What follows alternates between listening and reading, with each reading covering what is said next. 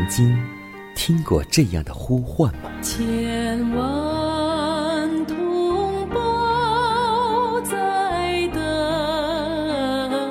待，等待主的福音恩照。你曾经感受过这样的大爱吗？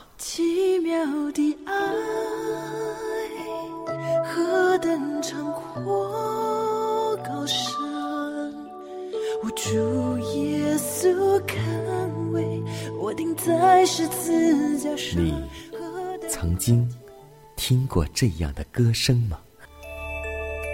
这世间有个千年不变道理，那就是耶稣爱你。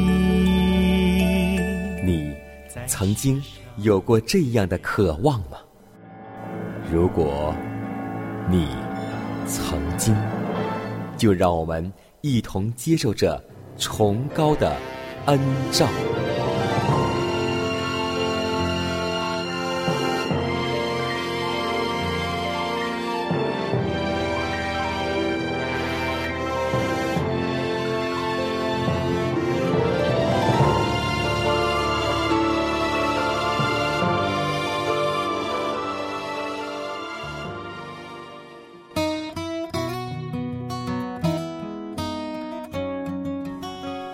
希望福音广播开启全新的一天，亲爱的听众朋友们，以及通过网络收听节目的新老朋友们，大家好！欢迎在新的一天继续锁定和收听由迦南为您主持的《崇高的恩照》。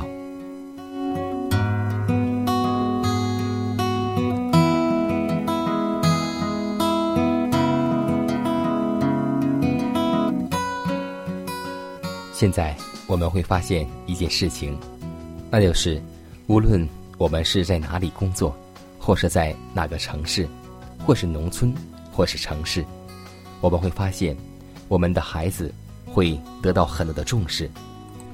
家长们都在一起讨论，怎样将自己的孩子培养成才呢？于是就有很多教育机构，如雨后春笋般出现。我们会看到，今天孩子很辛苦很累，除了上学之外，家长又给孩子们补各种课程，比如说音乐、舞蹈、钢琴、美术、英语、奥数等等很多课，给孩子的周末真的是挤得一点时间都没有。但我们却忽视一点，没有培养孩子。品德的课程，因为今天我们实在太少注意自己儿童及青年的品格。年长的教友并没有以慈爱和同情关照孩子，希望能够在神圣的生命上有所长进。因此，儿童们便没有在基督徒的人生上做应有的发展。有些教友以前是爱上帝，并敬畏上帝的，但现在却全神贯注的在业务上，把他们的光阴都能够用在了自己的工作。他们已经忘记了侍奉上帝，而将自己的产业交在别的教育机构手中。所以，这些都是错误的。希望。我们的家长朋友，无论你再忙，也要把时间能够给予孩子，培养他，不单单是在文化课上，或是艺术课上，更应该是在品德课上。所以，希望我们永远记得这句话，那就是教养孩童，使他走当行的路，就是到老也不偏离。愿我们深记着。这句话在孩童的时间能够培养起健康的品格，像耶稣一样，众人喜爱他的心和上帝所喜爱的心都一同增长，让我们为孩子做祷告。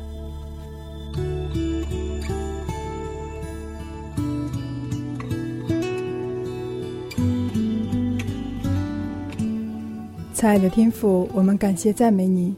感谢你保守我们来到新的一天，让我们在这美好的一天即将开始的时候，向你献上一颗感恩的心，让我们在今天的生活里面能够容神一人。主啊，求你能够不断借着你的真理来充满我们，让我们的心灵能够被你真理圣化，使我们能为你做光做盐。让世人看出我们的好行为，就知道我们是跟过基督的人。如此祷告，是奉主耶稣基督得胜的名求。阿门。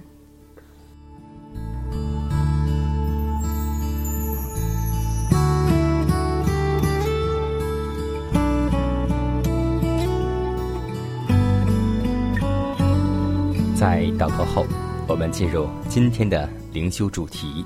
名字叫“祈祷乃是诸般福慧的通渠”。马太福音二十一章二十二节说：“你们祷告，无论求什么，只要信，就必得着。”祈祷乃是心灵中呼吸诸般福慧的通渠。当悔改的罪人感悟人类的需要，以验证。自己的心念献上祈祷之时，上帝必鉴察其挣扎，垂顾其奋斗，注意其真诚。他的手指按触其脉搏，感应到每一次的跳动，每一心灵的震颤，每一情绪的激发，每一忧伤的阴影，每一个罪孽的污垢，每一意念的感动。无不被上帝所洞悉。我们的生灵原是以重价所买来的，也是永不变异之爱的对象。我们的救赎主基督，在肉身方面的需求必须补充，肉身方面的困乏必须解除。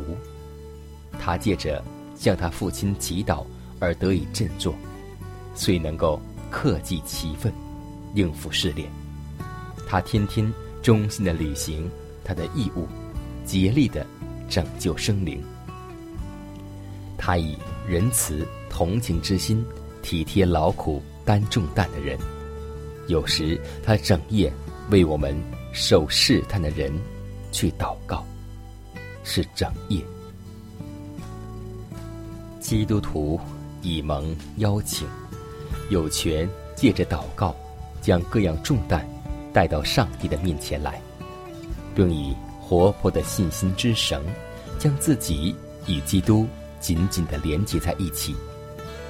主授权叫我们祷告，并宣称他必垂听一切信靠他无限能力之人的祷告。凡是亲近他、忠诚为他服务的人，都能够增荣于他。艰心依赖你的，你必保守他十分平安，因为他依靠你。这是在以赛亚书二十六章第三节的经文。全能的膀臂是伸展着的，要指引我们不停的勇往直前。主说：“往前走，你的情形我都明白，我必赐你力量。”要不住的祷告，你要信靠我。你的祈求乃是要使我的名得到荣耀，故此我们必能得着。我必在那吹毛求疵、等待着要看你失败之人的面前得到荣耀。你们必看见真理要光荣的得胜。真实的信心，真实的祈祷，是多么的。强有力呀！所以，我们要记得，你们祷告，无论求什么，只要信，就必得着。来到你跟前。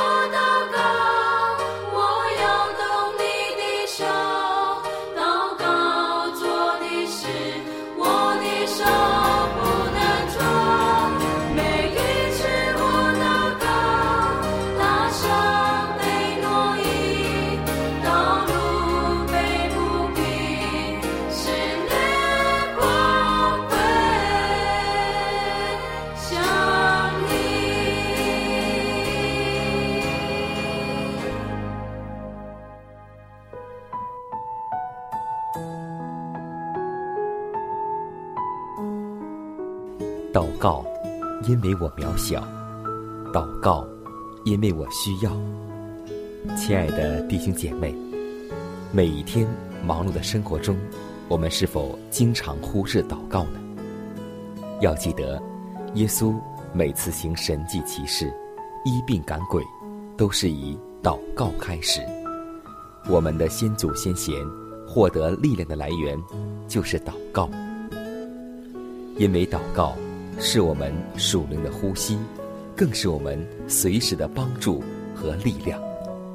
希望福音电台温馨提示您：美好的一天从祷告开始。祷告，因为我渺小；祷告。因为我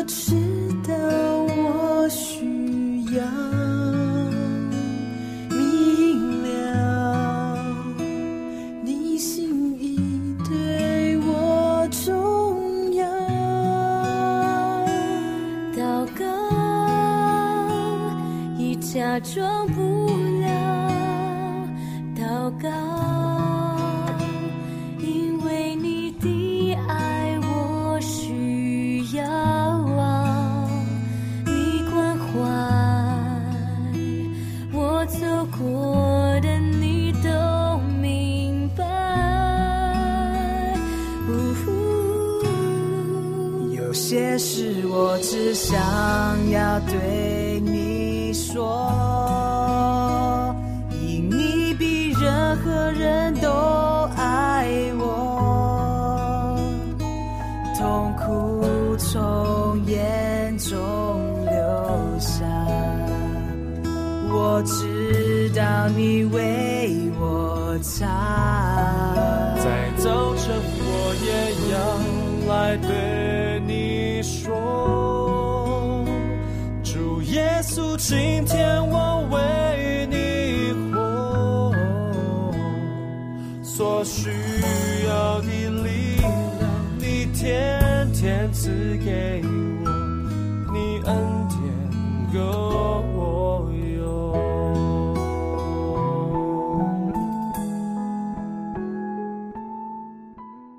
分享生活，分享健康，欢迎来到健康驿站。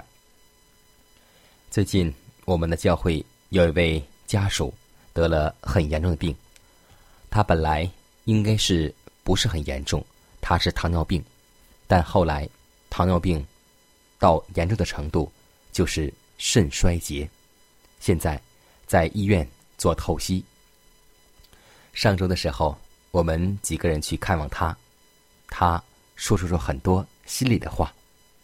他说：“这些年，如果不那么操劳，去拼命的挣钱，他的身体不会这样。这些年，如果他不是大吃大喝，相信他的身体也不会这样。如今躺在病床上，他也知道透析意味着什么，就是他的生命。”将慢慢被透支下去，最后只有死亡。他在后悔，如果现在能出去旅旅游该多好。如果身体好的话，他也不再多吃肉、多喝酒、多吸烟。如果身体能够康复，他不会那么拼命的一天打好几份工。但这已经不能成为现实。因为现在他很严重，所以今天当我们看过他之后，对我们自己来说，也有一种感触，那就是上帝对我们所说的话：如果我们不吃埃及人的食物，上帝也不会将埃及人的病加给我们。多么好啊！多么有智慧呀！所以，希望我们能够认真实行。新起点的健康原则，做一个素食主义者。只有这样，我们的身体才能够康健；只有这样，我们才能够是一个健康基督徒。今天，对于一切我们所接触的人们，除了治病之外，若能够加以和开导怎样去预防疾病，就是再好不过。那尽力开导病人，明白自己疾病的性质和原因，并教导他们如何预防疾病的医生，也许会有很艰苦的工作。但如果他是一位有责任感的健康改良者，他就会坦白的讲述到，人应该在饮食和衣着上自私放纵的恶果，和那消耗精力过度。以使病人到此境地的祸根，他绝不采用药物来增加祸害，直到自然衰竭。就像刚刚我提到的这位家属，他因为得糖尿病，于是就吃了好多种药，一天将近吃十种药，最后把自己的肾吃成肾衰竭。所以要记得。我们要教导病人如何养成正确的习惯，并帮助病人采用自然、简单的疗法来恢复康复的工作，是多么的重要啊！所以，让我们每个人都要做一个医药布道师，对家、对外人都是有极其重要的作用的。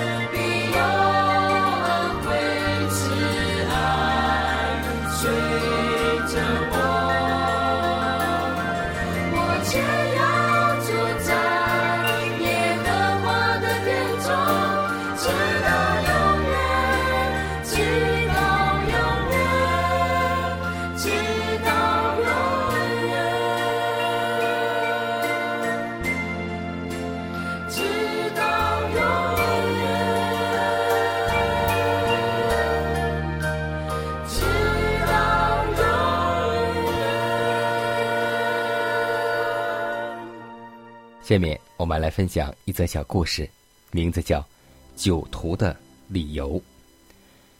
我相信有很多像迦南一样的，我们所谓的母亲是有信仰的，但父亲却没有信仰。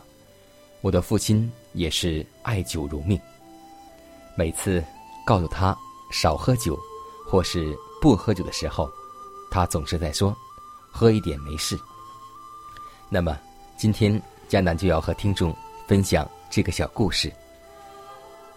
我们都知道，《世说新语》有这样一段记载，说孔群呢很爱喝酒，常常因为喝酒把正经事耽误。他的朋友王导劝告他说：“你为什么要常常喝酒呢？酒是不宜多喝的。你看，酒店里那些盖酒坛口的布，往往不久就烂掉。”变成破布。人常喝酒，不也很危险吗？孔群答道：“说，不见得吧。你不见放在酒槽里的鱼和肉，不容易腐烂吗？”是啊，他们总是有很多理由，那么为自己的错误辩护总是有借口的，就像我们的始祖亚当、夏娃一样。今天，我们要学会承认己罪，像那个税吏一样。求主开恩，可怜我们这个罪人吧，不要像那个法利赛人一样高高在上。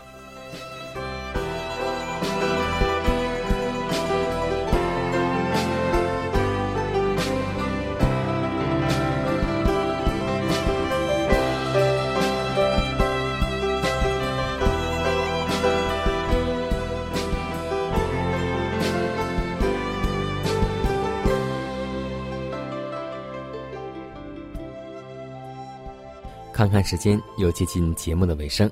最后要提示每位听众朋友们，在收听节目过后，如果您有什么生灵感触或是节目意见，都可以写信来给佳南。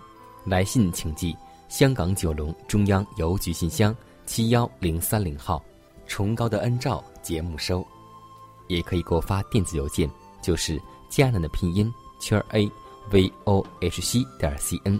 佳南期待你的来信。迦南期待你的分享，在每天这个时间，每天这个调频，迦南都会在空中电波和您重逢。让我们明天不见不散，以马内利。